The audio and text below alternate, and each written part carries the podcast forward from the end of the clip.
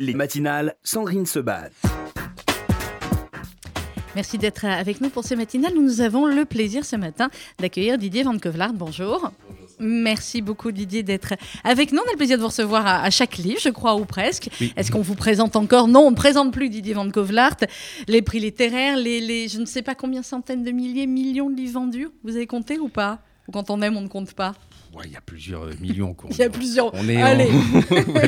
En... on est, euh, en gros, on est entre 6 et, 8 aujourd'hui. Oh, bah, c'est que vous n'êtes pas dans beaucoup. Le monde, hein, avec dans 30, le monde. euh, 30 langues. Ouais, mais vous êtes quand même, vous êtes quand même pas beaucoup des écrivains français en entre France, 6 et 8 quelques-uns quand même. C'est les, les, contrairement à, à ce qu'on croit euh, encore, littérature française se vend bien à l'étranger, notamment en Russie. Il y a, Ouais. il y a vraiment un, une passion pour la littérature française, une culture dont on parle très très peu en France. C'est plus difficile aux États-Unis où j'ai la chance d'être traduit pas tous les livres, et Mhm. tout, mais c'est vrai que là, là, l'image des, des romanciers français depuis le nouveau roman a, Ah oui. a du mal à se remettre euh, voilà, de, de cet auto-sabordage euh, euh, par rapport voilà, à ce qu'attendent les Américains qui est de la fiction. Or, nous avons de vrais auteurs de fiction. Ah bah c'est clair. C'est clair qu'on est à la fois dans votre nouveau livre, L'inconnu du 17 mars, hop, chez Albin Michel, on est à la fois dans la réalité de ce qu'on a vécu ces derniers mois et en même temps dans la fiction Mmh. aussi pour une partie. Et on va en parler juste encore un mot là-dessus, puisque je dis vous êtes quand même pas si nombreux que ça vendus dans le monde entier. Vous lisez les traductions quand vous comprenez la langue, évidemment, en anglais, j'imagine. Oui, j'ai la chance de pouvoir travailler avec mes traducteurs quand ils me posent des questions. Mhm. Mais évidemment, euh, il n'y a que l'anglais et l'allemand où je peux déjà être efficace.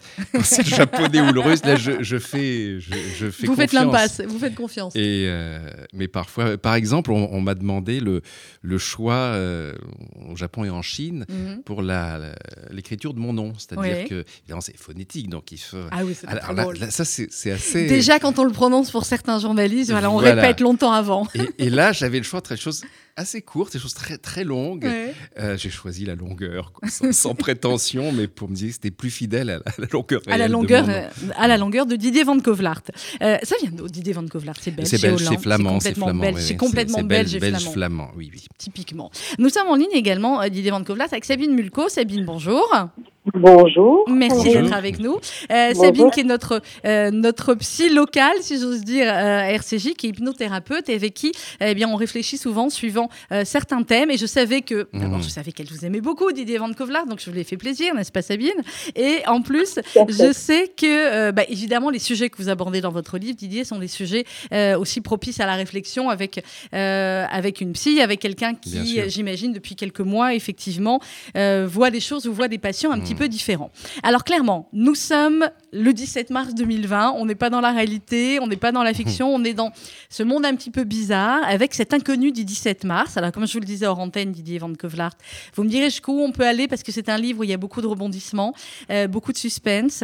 Euh, c'est un livre qui se lit d'une traite, parce qu'évidemment, on a envie de savoir eh bien, jusqu'où va aller cette, cette rencontre à la fois entre ce sans-abri et cette femme assez particulière. Et euh, en même temps, il y a beaucoup, beaucoup, beaucoup de sujets, à la fois de ce que nous avons vécu, de ce que nous vivons et peut-être de ce que nous vivrons, euh, clairement. Est-ce que dès, le premier, dès les premiers jours, finalement, du confinement, vous avez commencé à écrire et l'idée, cette histoire, est arrivée tout de suite Euh, avant, avant même. Avant. C'est-à-dire que dès que ce, ce confinement a, a été a- annoncé, donc euh, deux ou trois jours avant, euh, je me suis dit, je ne vais pas rester tout nu, attendre les bras croisés. J'ai besoin de reprendre le pouvoir sur l'événement avec Ouais. mes armes à moi, qui Ouais. sont l'imaginaire, les, les, les- les mots, le- l'humour, le, décalage et la, la- la- la reconstruction. Euh, je venais de terminer un, un livre qui était programmé pour le mois d'avril. Ouais. Donc, euh, c'est cette période un peu difficile pour un auteur où on, Il devait on sortir et il pas sorti. personne n'a encore accès à celui-là. Donc, euh, vraiment, il fallait clairement que je, je crée quelque chose de nouveau. Et très vite, le, le narrateur s'impose. Mhm. C'était vraiment un sans-abri, quelqu'un dont je vais raconter à un moment où tout se referme, la réouverture de quelqu'un, sa réouverture intérieure, euh, sa réouverture au monde, et grâce à une femme qui vient le rechercher. C'est, c'est souvent dans mes livres, on assiste à la, la, La rencontre, réparation, oui, ou la la réparation réparation. d'un, homme par, euh, par l'énergie féminine. Mm. Et là, eh ben, c'est dans ce moment qui va être une épreuve terrible pour l'écrasante majorité des gens, ce, ce, confinement, lui, il lui arrive la plus belle aventure de sa vie. C'est-à-dire que cette femme qui vient le chercher, le rechercher, c'est son amour de jeunesse à 17 ans. Ça, quelques mmh. mois de passion, qui se termine tragiquement dans la, le, le euh, Lucas, le narrateur, et ses parents sont les gardiens d'une grande propriété. Il y a un cambriolage qui tourne mal. Euh, pendant que les, les deux jeunes, elle, mmh. Audrey, euh, c'est la fille de la boulangerie euh, du village qui vient faire le ménage, tout ça, ils ont cette, cette folle passion très brève. Et pendant qu'ils sont à une fête euh, chez les copains à la station Shell, quand ils reviennent, tout le monde est mort. Et tout, donc, tout, tout s'arrête. Évidemment, le, la, la DAS, l'assistance sociale à l'enfance, s'occupe du, du môme. Il n'a plus aucune nouvelle de cette fille qui ne répond pas à ses lettres. Il, euh, il fait ses études, il devient prof. Et, et puis un jour, sa, sa vie se, se brise à cause d'une injustice terrible qu'il subit. Et il est On va en parler de l'injustice parce qu'elle nous concerne. Aussi. Voilà, je, avec, avec plaisir. Alors, Sabine Mulco, d'abord un mot sur. On, on, va parler du livre évidemment, mais sur ce que Didier euh, disait sur finalement le fait euh, pour un écrivain comme lui d'écrire et de se battre que, entre guillemets contre le confinement avec ses armes. Ça n'a pas été le cas de tous les écrivains. Je sais que j'ai reçu mmh. ensuite. Certains euh, n'ont pas réussi à écrire. Euh, certains qui sont des grands lecteurs n'arrivaient pas d'ailleurs même à lire, à se projeter finalement dans l'imaginaire. Ils étaient trop dans la réalité. Euh, Qu'est-ce que ça dit, Sabine, de Didier Van Kovlart, ça? Bah, il, il, il, euh, Sandrine, il n'a pas dit se battre. Ah, c'est moi qui, qui ai traduit. Il a dit reprendre le pouvoir mmh. avec ouais. mes armes. C'est pas la même chose. C'est la différence entre la psy et la journaliste, vous voyez ouais, tout de suite. Non, non, c'est vrai. reprendre le pouvoir, c'est reprendre le contrôle, si je me trompe pas. Euh, oui. Donc, reprendre le contrôle à un moment où on ne peut plus rien, on a l'impression de rien contrôler, c'est-à-dire que on devient infantilisé, on, a, on, on est obligé euh, par la loi à, à, à, rester chez soi et à suivre les consignes. Donc, on a comme une sensation de perte de contrôle, mais en réalité, le contrôle, on l'a jamais tel qu'on l'imagine. Mm -hmm. Donc là, en fait, cette illusion habituelle, elle nous a sauté à la face et c'est la façon de Didier Vancouver d'avoir l'impression de reprendre du contrôle sur sa propre vie, parce qu'il dit avec mes armes. Mais en fait, il reprend le contrôle sur son quotidien. Son quotidien, arrêtez-moi si je me trompe, Didier Vancouver. Votre quotidien, c'est être enfermé à écrire ou être dans un lieu, mais à, à écrire la majorité de votre, de, de votre année. Euh, hors période de promotion, de tournée, de conférences, etc. Donc en fait, vous êtes retourné dans votre monde à vous où l'extérieur n'a pas de contrôle sur vous.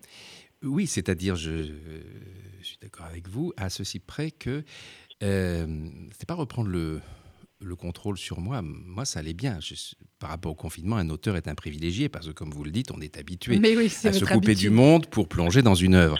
Là, en revanche, donc moi, ça allait. C'est le monde qui n'allait pas. Et notamment l'infantilisation dont vous parlez, qui est quelque chose dont les conséquences psychologiques sont et seront euh, terrifiantes. C'est-à-dire que voilà, mon écriture et ce, le sujet de ce livre m'ont permis de reprendre le pouvoir, par exemple, sur les chaînes d'infos. Là, c'est moi qui, ouais. qui reprends ce vrai contrôle. Je leur fais dire et je montre cette, euh, cette grande entreprise de, de, de, anxiogène, de matraquage à coups de, de, de, de fluctuantes, contradictoires, de mensonges d'État, de, de guerre médicale où chacun euh, ne pense qu'à son intérêt, les conflits d'intérêts euh, monstrueux auxquels on assiste, au mépris de la loi, au mépris de, de tout. Donc là, euh, tout ça, et puis là, là je voulais non seulement qu'on soit, voilà, que les données proposées aux gens de prendre un peu de hauteur, un peu de mmh. recul, tout en étant dans une histoire qui les immerge dans cette période, et puis surtout raconter par les, le regard et les mots d'un sans-abri euh, comment lui vit ça? Et d'abord, le premier décalage, on l'a dès les premières oui, pages. Oui, on l'a dès les premières pages. C'est-à-dire que lui, qui tout à coup, d'habitude, est considéré comme une sorte de mobilier urbain par les gens, là, les gens qui courent se terrer chez eux avec leur stock de pâtes et de papier toilette regardent tout à coup ce gars qui est sur sa grille d'aération de métro près de sa tente au soleil en mode bronzette, qui apparemment a le droit de rester où il est. C'est mmh. une sorte de droit et du sol. C'est ça. Il dit nous, nous avions l'avantage de ne rien avoir à quitter. Voilà, et rien avoir à perdre. Et mmh. il devient donc, dans le regard des, des, autres, une sorte de privilégié paradoxal, parce mmh. que ça ne va pas changer euh, son quotidien, ses repères, comme les autres. Et puis, et cette tout à coup, le fait d'être euh, regardé différemment, déjà, le sort un petit peu de sa de son schéma, de son Mhm. emprisonnement, même s'il a reconstitué depuis qu'il a tout quitté, tout abordé par dans une réaction vraiment de, de riposte de la société, et qu'il a choisi cette forme de suicide au long cours sur la voie publique. Là, tout à coup, euh, il y a une donne déjà qui change. Il y a déjà un décalage. Et ensuite, quand cette femme qui visiblement a retrouvé sa trace, l'a pistée, choisi exprès de De lui la, rentrer dedans. euh, oui, au sens propre. Ouais, sa grosse une terme. collision avec sa voiture. Et quand il se réveille, il est dans cette voiture. Et cette femme qu'il croit reconnaître 22 ans après veut l'emmener dans l'endroit où ils sont connus pour se confiner là-bas avec elle. Et à partir de là commence une aventure, comme vous dites, qui est, qui est, qui est Entre la réalité et la fiction. euh. de rebondissements et de et tout ça pour en arriver à une question, la question cruciale du livre par rapport à ce qu'elle va lui demander parce que c'est Mm. pas uniquement aller s'enfermer dans un passé qu'on essaie de, de, de, de remettre au présent non c'est qu'est-ce qu'il y a dans ce lieu qui nécessite la présence de Lucas par rapport à son passé et est-ce que le sort de l'humanité ne serait pas entre les mains d'un sans-abri? Exactement. Bah écoutez, si c'était la, réalité, ce serait pas mal aussi. Justement sur euh, Sabine, sur euh, sur le fait que, Didier ait voulu que ce, personnage ce soit un sans-abri, sur la, la, manière dont finalement, euh, au début, en tout cas du, confinement, certains ont enfin regardé les sans-abri autrement que quand il faisait très froid, se dire ah bah tiens, il faut les faut les mettre au chaud pendant l'hiver, etc. Ça nous a permis peut-être, en tout cas au début, de regarder certaines euh, personnes autrement qu'on ne regardait plus. Oui, j'ai bien aimé cette phrase de, de, de, Didier qui dit euh, comme du mobilier urbain. Malheureusement, souvent, on passe devant les gens euh, comme du mobilier urbain parce que d'année en année, ce sont toujours les mêmes aux mêmes, aux mêmes endroits. Et, et, et, et, et c'est bien triste. Après, les gens les ont aussi un petit peu regardés comme si euh, les sans-abri finalement étaient plus libres qu'eux mmh. parce que dehors, parce que le droit d'être dehors, comme mmh. si finalement euh, cet handicap à être dehors auparavant devenait comme un privilège. Ouais. C'était, voilà, en fait, c'était exactement le, le, le, départ du livre, ça, le, le, choix de ce narrateur et la manière dont, et ça j'ai assisté à ça dans les, les derniers moments de, de, de, liberté dans la rue des gens qui sont restés chez eux et un sans-abri qui leur dit bon courage. C'est-à-dire tout à fait sincère, c'est le bon sous-entendu bon confinement. Quoi. Voilà, bon confinement. Et, et là, c'est moi j'ai besoin de toujours rappeler aux gens que l'humour, la tendresse, l'empathie sont toujours présentes, quelle que soit la dureté des épreuves qu'on traverse, et que ce sont sans doute les, les plus forts des, des anticorps. Mmh. Euh, ça, ce serait bien si ça pouvait. Alors, comme ça, on les développerait, mais c'est mmh. ça aussi. Hein, dans le livre, je ne veux pas tout dévoiler, mais euh, il y a beaucoup de ça euh, aussi. Alors, ce, ce personnage, effectivement, dans les premières pages, on comprend qu'il est SDF, on comprend aussi qu'il est SDF, il le dit, hein, depuis, depuis quelques, quelques mois. En tout cas, il, comme il le dit, je ne suis pas un, un SDF de, de souche. Et et, euh, et, à ceux qui me l'avaient demandé pour savoir comment il en était arrivé là, mmh. il répond la vie. C'était vaste et peu propice au développement. Oui, parce qu'il a, voilà, c'est pas quelqu'un qui se livre à confidence. Et puis, euh, en même temps, il a, il a recréé une bulle autour de lui avec ce qui compte pour lui, c'est-à-dire de vraies relations humaines avec quelques personnes, et notamment oui. les commerçants du coin l'adorent oui. parce que son prédécesseur sur la place, euh, vous avez raison de, de rappeler qu'il y a vraiment des, des, secteurs, des places attribuées. Oui. Hein, ce sont, euh, et quand une place se libère, notamment parce que l'un d'entre eux meurt, euh, voilà, il y a des querelles de territoire, il y a ceux qu'on accepte ou pas. Et alors lui, euh, tout le monde est d'accord pour qu'il s'installe là, ouais, près de l'école militaire, sur cette ouais. grille, parce que c'est quand même le troisième SDF qui meurt en, en deux ans, donc c'est réputé porter malheur cette place, alors qu'elle est très bien placée sous les, mmh. sous les, les arbres, près du massif de roses de l'école militaire, euh, très bonne exposition. Et euh, comme son prédécesseur était un, un vindicatif, là, qui euh, rappelait les, les, gens, les commerçants en balançant des, des, des canettes vides dans leur dans leur vitrine. Là, lui qui est un paisible, évidemment, un, un ancien prof avec, euh, plutôt sympathique, les, les, commerçants sont ravis. Euh, L'aubergiste lui donne des, des, des excédents de voilà. poulet rôti, le ouais. caviste lui donne des, les grands crus bouchonnés rapportés par la clientèle, le pharmacien lui donne les, les stocks de vitamine C euh, près de la date de péremption et surtout le bouquiniste qui lui donne la Suisse lui donne ouais. ses, ses, invendus et, et, il a recréé cette bulle. Alors il va être percuté, jusque-là on peut y aller, vous m'arrêterez quand je ne Mhm. veux pas aller plus loin pour raconter le livre, il va être percuté par, par cette femme qui est euh, effectivement celle qu'il a aimée euh, avant et qui va l'enlever, entre guillemets, euh, l'emmener effectivement dans ce lieu qui a été un lieu qui a été fermé pendant des années, dans lequel Qui ils est à l'abandon. complètement à l'abandon, qui vont remettre en tout cas en, en état simplement pour pouvoir y vivre. Et là, bah, ils vont reprendre d'une certaine manière leur relation, en tout cas leur relation euh, et, euh, et une discussion va, euh, va commencer. Et effectivement, lui va commencer à se demander mais pourquoi elle l'a amené là, pourquoi lui? Euh, Alors pourquoi maintenant il comprend que c'est le confinement, mais pourquoi lui? Et quel est finalement son rôle? Et elle, qui est-elle? Est-ce qu'elle est euh, celle qu'elle a l'air d'être? Je fais chacun des mots. Ou finalement, est-ce qu'elle a Voilà. tellement évolué qu'elle est une autre? Voilà. cela. Simplement, ce qui va arriver, on essa- voilà, j'essaie de trouver euh, Oui, la, oui, la- oui. le- euh, la- la zone euh, voilà, qui, ne, ne perturbe pas après le, le- le- le lecteur. dans sa Mm. découverte.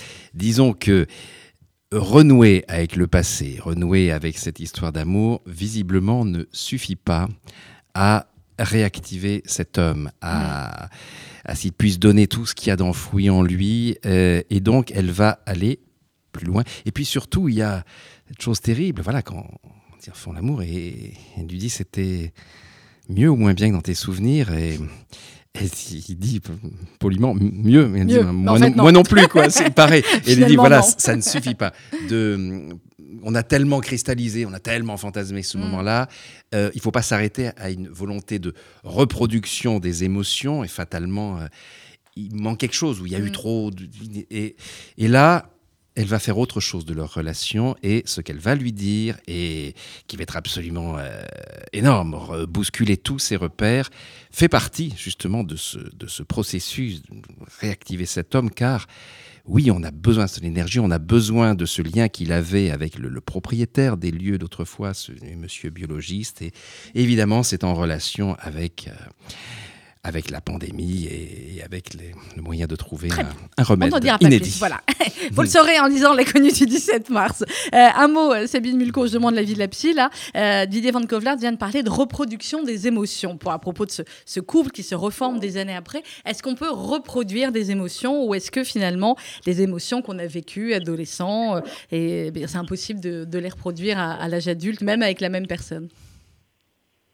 Alors oui et non, Sandrine. Reproduire des, des émotions, ça a un intérêt. En fait, l'intérêt, c'est de se reconnecter à des émotions passées. Par exemple, quand on a besoin de se sentir plus apaisé, plus, plus en sécurité. En, en, en hypnose, on, on, on fait quelque chose. de- on fait souvent, euh, on emmène les gens vers un lieu de sécurité.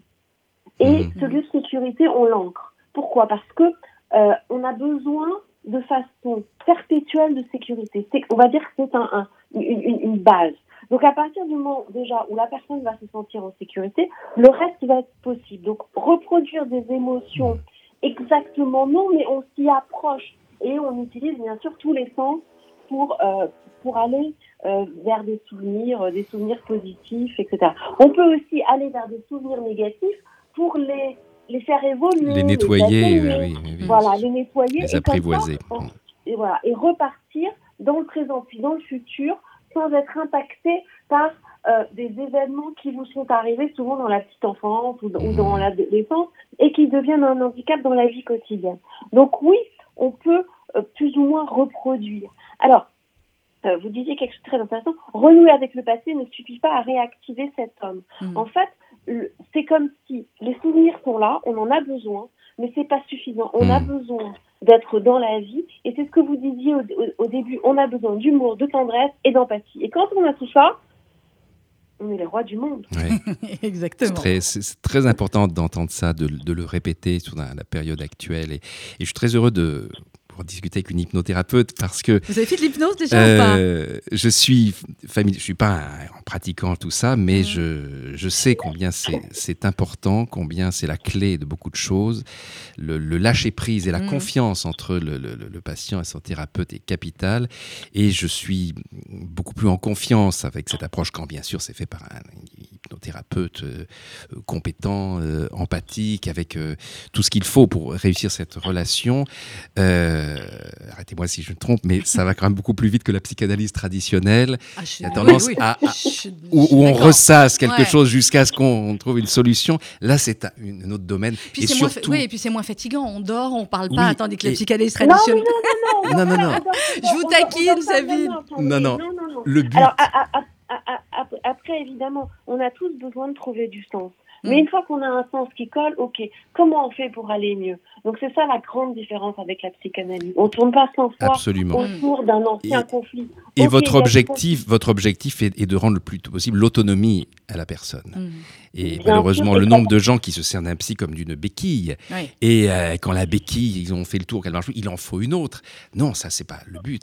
et, en fait, mon héroïne, elle agit comme une hypnothérapeute. Mais oui, mais oui. Elle, elle a, euh, et elle fait par tous les moyens, vous disiez, ça convoque tous les sens qui sont là. Il y a bien sûr le, souvenir, le, le, euh, le capital sensuel, amoureux, il y a le, lieu aussi, l'imprégnation du, lieu, notamment une voiture, ce qui est, qui est la voiture auquel vient la la vieille voiture dans laquelle ils avaient fait l'amour la première fois. Donc toutes ces, ces émotions, moi j'adore les émotions qui se sont nichées dans des choses très concrètes. Mm. Euh, un lieu, une voiture, un, coin de, de, de, nature. Là, tout à coup, ce sont des lieux, en effet, où on retrouve sentiment de sécurité, où vous aidez vos patients à revenir, de manière à ce qu'on soit dans une zone de de confiance mhm. plutôt, que de confort où on, peut voilà sans crainte d'être jugé de se trahir de, on, peut voilà exprimer les, choses.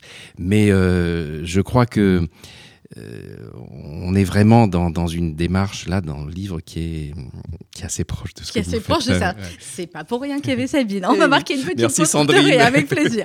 On va marquer une petite pause musicale. C'est vous qui l'avez choisi, mm. Didier Van Kovlar. Ça tombe bien, on adore aussi. C'est Véronique Sanson avec chanson pour une drôle de vie. Et vous qui aimez, euh, vous aimez les femmes, on est d'accord, Didier Van Kovlar. Sinon, vous écririez pas autant de bah, livres à leur gloire. Évidemment. Et puis j'aime leur, leur, énergie euh, à la fois perturbante et, mm. et réparatrice. Eh bien voilà, c'est Véronique mm. Sanson. On se retrouve juste après avec Didier Van Kovlart et Sabine Mulco. On parle de l'inconnu du 17 mars. C'est paru chez Albin Michel. Tu m'as dit que j'étais faite pour une drôle de vie.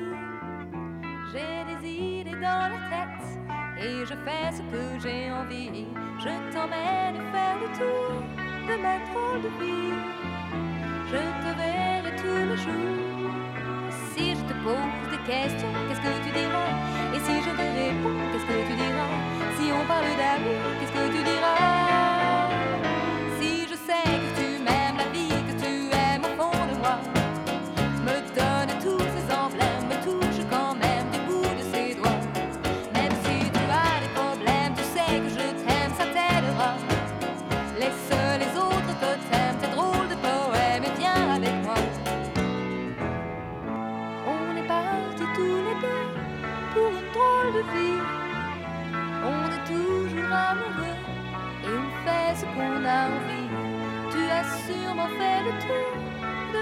ma drôle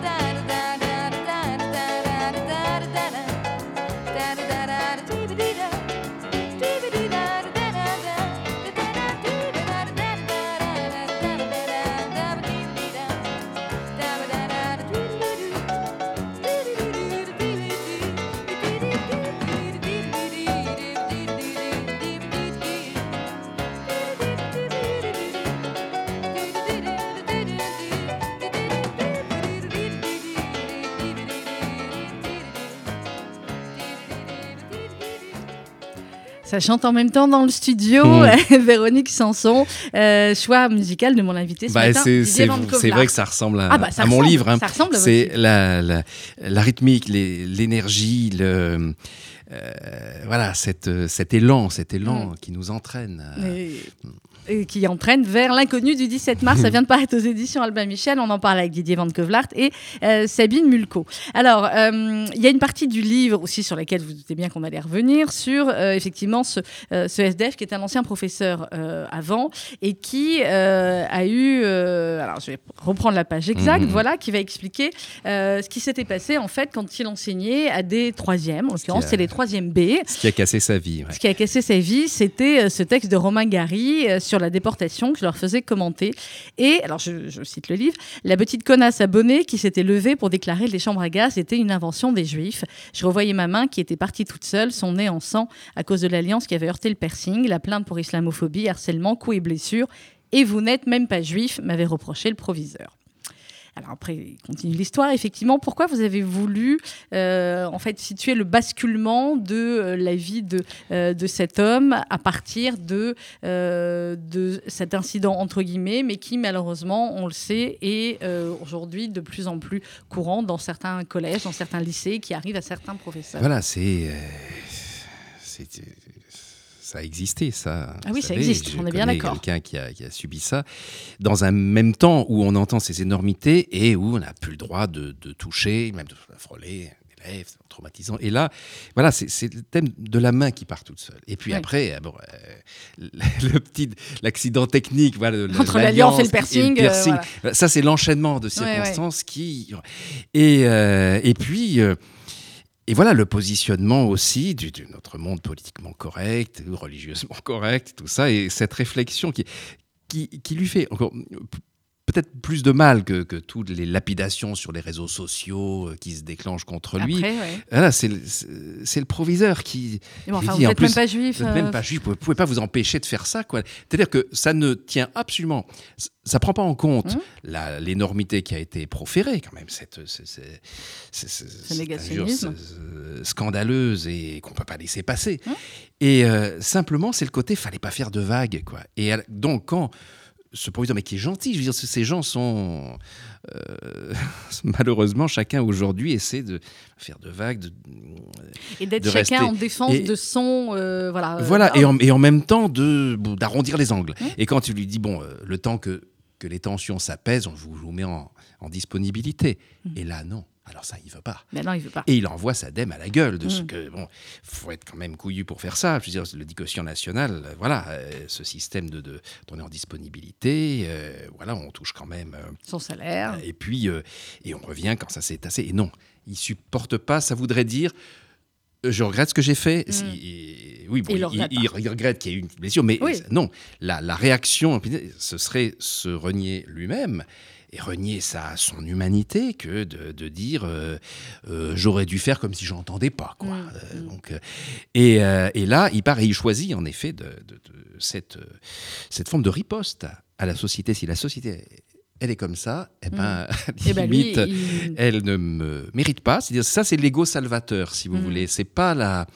Euh, c'est une réaction un peu d'orgueil maso, de, Ouais. de dire euh, bon, ben, si c'est ça, ben moi je, Je m'en vais. je m'en vais, je, je m'installe, voilà, sur la voie publique, espèce de suicide en cours, et je refais ma mon monde, et puis, euh, et puis tout ce qui, évidemment, était est hérité de cette vie, c'est-à-dire la, la pédagogie, le sens Mm. du contact, il va, il va le recréer Il va au- le faire autrement. autour de lui. Mm.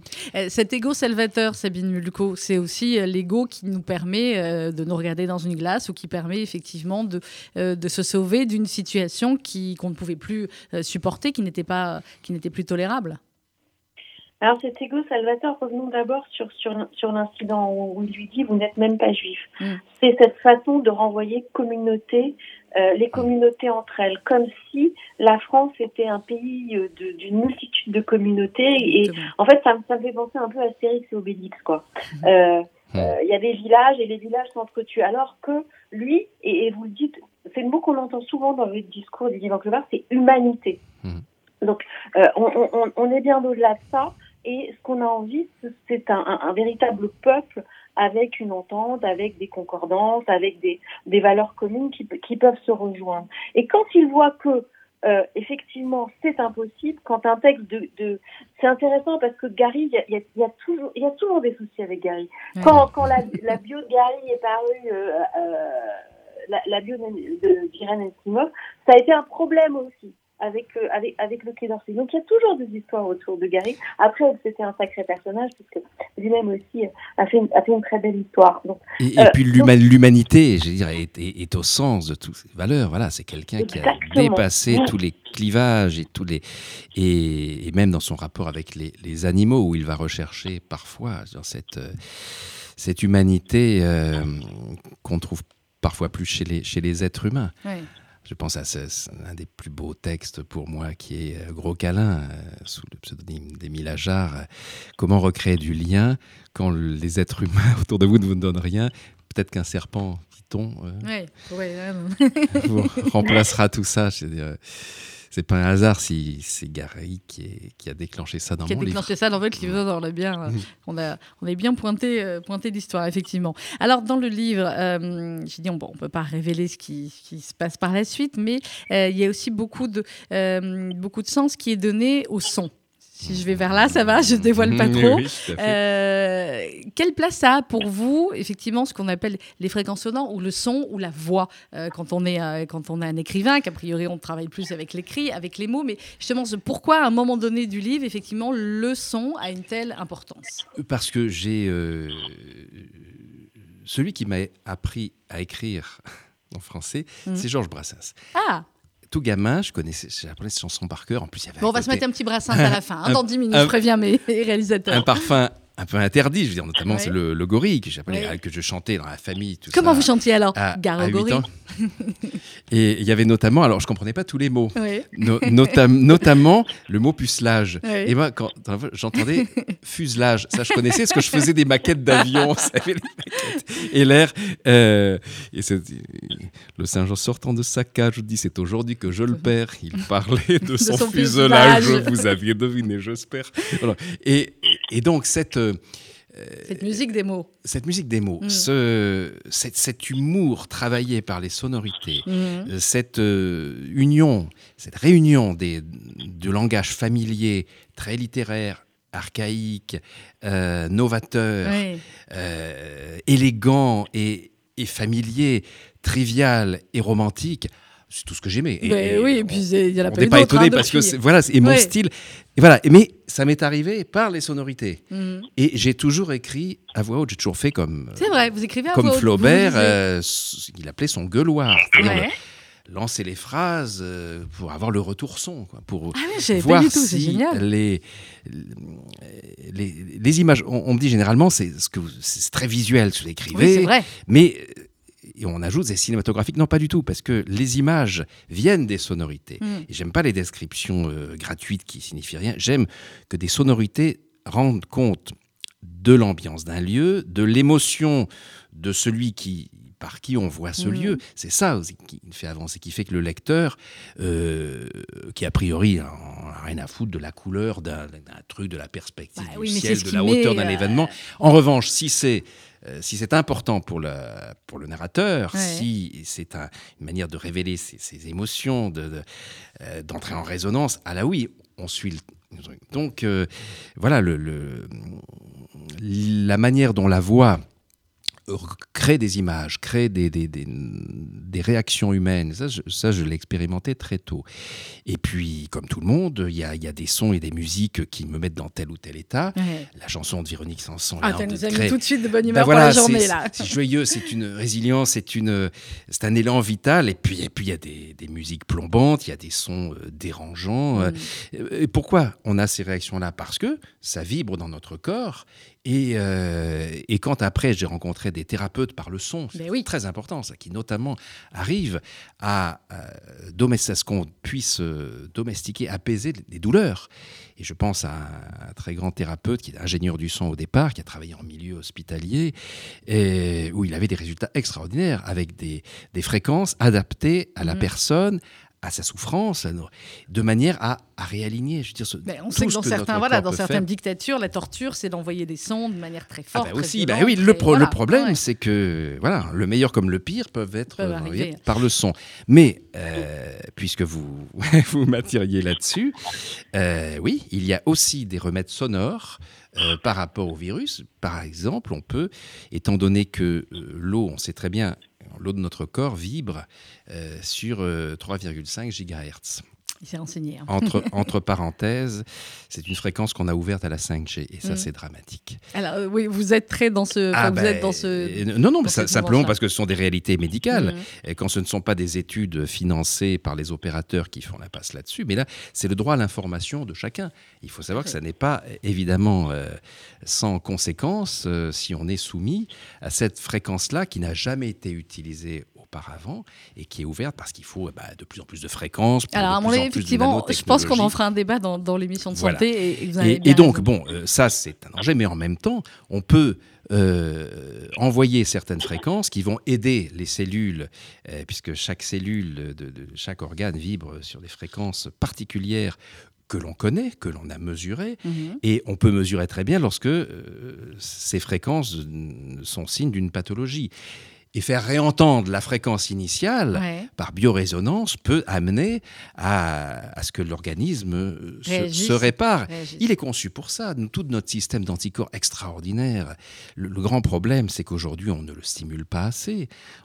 qui a parlé aujourd'hui de médecine préventive dans des preuves sanitaires que nous traversons? Ah, C'est la médecine chinoise. Alors là, justement, ce qu'on dit. Alors, je voulais juste, euh, Didier, faire réagir. Non, il n'y a pas chinoise. Bien sûr. Reparler de. on peut travailler aussi sur des, on a des fichiers maintenant de cohérence cardiaque, mmh. donc que les gens peuvent mmh. écouter. On a, on a aussi des fichiers Exactement, de, en application. De, sons, euh, de, de, de sons qu'on peut écouter. Euh, Alors justement, je voulais vous faire réagir sur le son. Ouais, je voulais vous faire réagir sur le son, Sabine, parce que c'est votre voix, euh, mmh. voilà, qui, qui, est si douce et si jolie qu'on aime à la radio, mais qu'effectivement, euh, c'est avec votre voix que vous, que, voilà, que vous parlez effectivement aux, aux patients en hypnothérapie, et c'est l'importance là aussi de la voix et du son. Alors, l'importance de la voix, oui, en hypnose, c'est certain. Donc là, allez, on va prendre une voix hypnotique. Allez-y, prenez la voix hypnotique. Profondément, profondément. Arrêtez, parce que vous savez que ça marche chez moi. Si vous m'endormez pendant l'émission, ça ne va pas aller du tout. Non, non. Mais en, en, en, en, même temps que le travail sur la voix, après à domicile, j'envoie des fichiers pour que les gens puissent simplement se détendre et s'en imprégner. Mhm. Et ça fait un bien après, il y avait aussi des, fichiers avec ma voix, mais ça, c'est une autre histoire. Euh, mais euh, c'est vrai que la voix est très, très importante. Sinon, euh, il y aurait, la, radio ne serait pas ce média aussi extraordinaire qu'il est, parce que c'est un média, un média fabuleux. Et vous entendez du bruit derrière moi que j'essaie de camoufler. des travaux. mais je suis désolée, il y a des travaux. J'ai été tambourinée à la porte, ils ne veulent pas m'ouvrir. Dites-leur d'écouter l'émission. ça, c'est la, la, vengeance des sons perturbateurs. mais ça fait rien. C'est pas grave, c'est votre voix votre voix va gagner. Exactement. Vous le savez. je, ne sais rien. Donc, on peut vraiment travailler, et je rejoins Didier là-dessus, et faire de la prévention, c'est très, très important en ce mhm. moment. Faire pour booster, booster, booster, mhm. l'immunité, allez dans la nature, allez voir du vert quand c'est possible, et mettez-vous quelque chose de joli dans les oreilles, d'intéressant, mais surtout pas quand vous marchez, parce que quand vous marchez dans la nature, il faut être concentré sur ce qu'on voit. Il faut être connecté. C'est très, très important. Bien sûr, c'est ce que vous dites souvent. C'est une aberration, c'est trop dommage de ne pas écouter du silence, les, craquements, de, parce que ça fait partie de, de tout ce que vous envoie euh, une forêt. Je veux dire, tous les, les, les, les terpènes, les composés euh, volatiles, les, euh, les odeurs, les. Bon, c'est se couper de ça. non, c'est dans les embouteillages. Il faut écouter de la musique. Ah, bah c'est ce qu'on fait, ou la radio. voilà, mais. Alors, euh, Didier Van Kovlart, ce livre, alors, c'est euh, en quatrième de couverture, il parle de conte philosophique. Évidemment que c'est un conte philosophique, parce que je l'ai dit, il y a une partie réalité, une partie fiction, euh, une partie conte, une partie science-fiction aussi, mhm. un peu. Est-ce que c'est un genre que vous appréciez particulièrement ou est-ce que c'est la période particulière, l'histoire particulière que vous avez commencé à écrire qui finalement vous a entraîné aussi un peu là-dedans? Bah, sans, sans, dévoiler, la fin, bien sûr.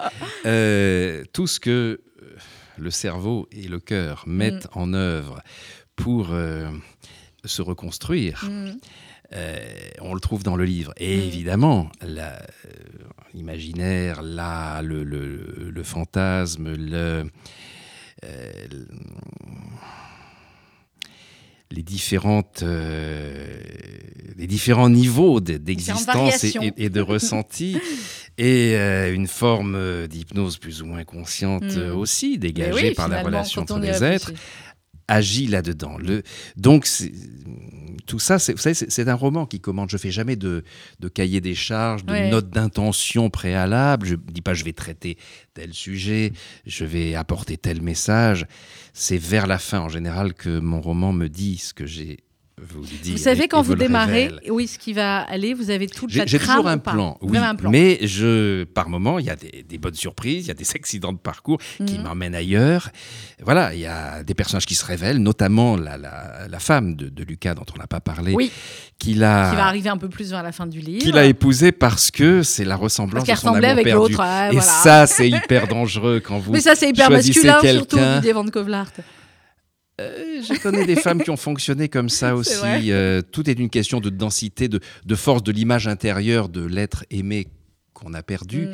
et qu'on essaie de retrouver. En Alors, euh, c'est vrai que chez les hommes, ça s'arrête plus, on dira, à, une, à à une pellicule, voilà, Mm. surface extérieure, de, de- de ressenti sensuel.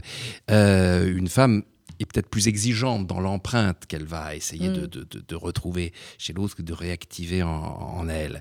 Mais euh, là, le, la manière dont on va découvrir comment cette femme, euh, qui n'a été aimée que pour sa ressemblance, ouais. sans que Elle va prendre sans sa que son revanche, mari ne Ouais. lui en parle, Ouais. mais une revanche d'une euh, d'une générosité Mm. dont cela, seules les femmes, je pense, Je sont capables. Vous êtes Bon, d'accord il y, a, il y a un grand respect de- Mm. du fonctionnement un peu bizarre, un peu puéril, souvent qu'ont les hommes, et, et en même temps une grande tendresse dans la compréhension des femmes, dans la manière dont elles peuvent être très brutales dans la, quand il faut aider les mecs à reprendre un peu conscience, à Mm. réaliser ce qu'ils font, leur indélicatesse notamment, euh, et puis et, puis souvent ils prennent pour des connes quoi. Donc euh, bon, il faut quand même recadrer, mais elle fait ça d'une manière, voilà. Non, c'est très intelligent et c'est très, voilà, c'est effectivement très féminin. Euh, Sabine Mulco, un mot là-dessus avant qu'on conclue sur effectivement ce- ces, ces renversements et puis ces, ces- ces relations euh, hommes-femmes que vient d'évoquer Didier Van Kovlart.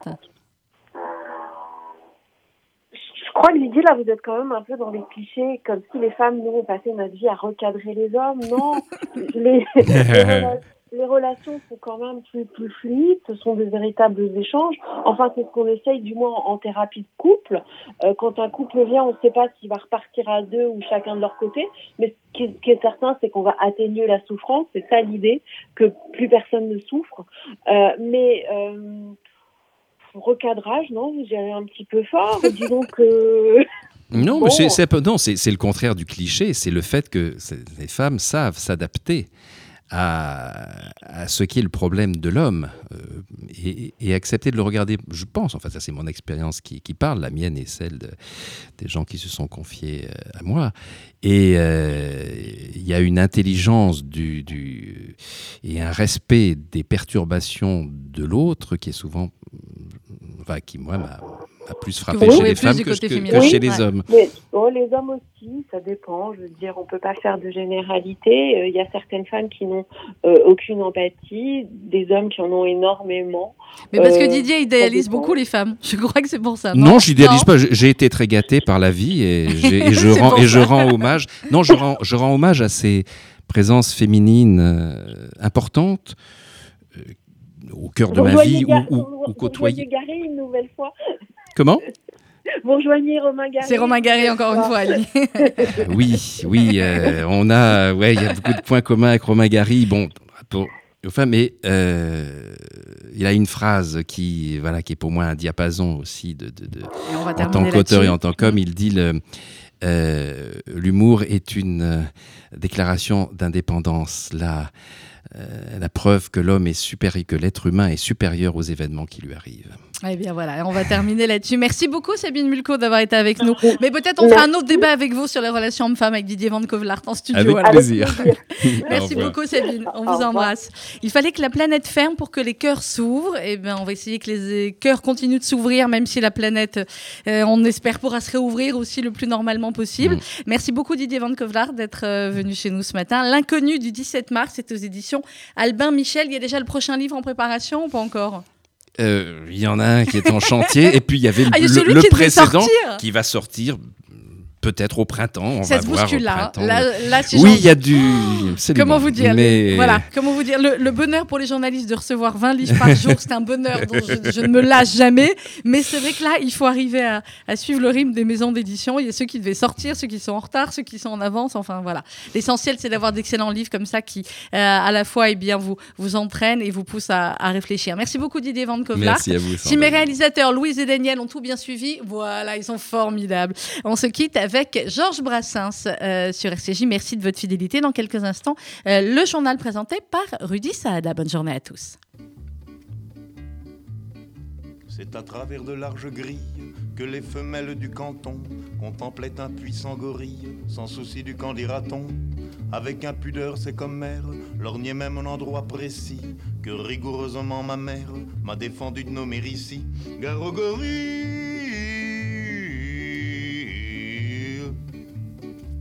à coup la prison bien close, où vivait le bel animal, s'ouvrant c'est pourquoi je suppose qu'on avait dû la fermer mal.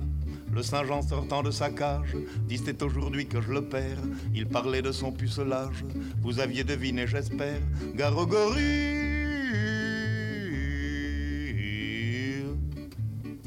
patron de la ménagerie, Gris était perdu, nom de nom, c'est assommant car le gorille n'a jamais connu de guenon.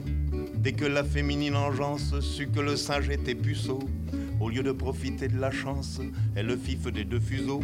Garogorie Celle-là même qui naguère le couvait d'un œil décidé, fut reprouvant qu'elle n'avait guère de la suite dans les idées. D'autant plus vaine était leur crainte que le gorille est un luron, supérieur à l'homme dans l'étreinte. Bien des femmes vous le diront. Garogorie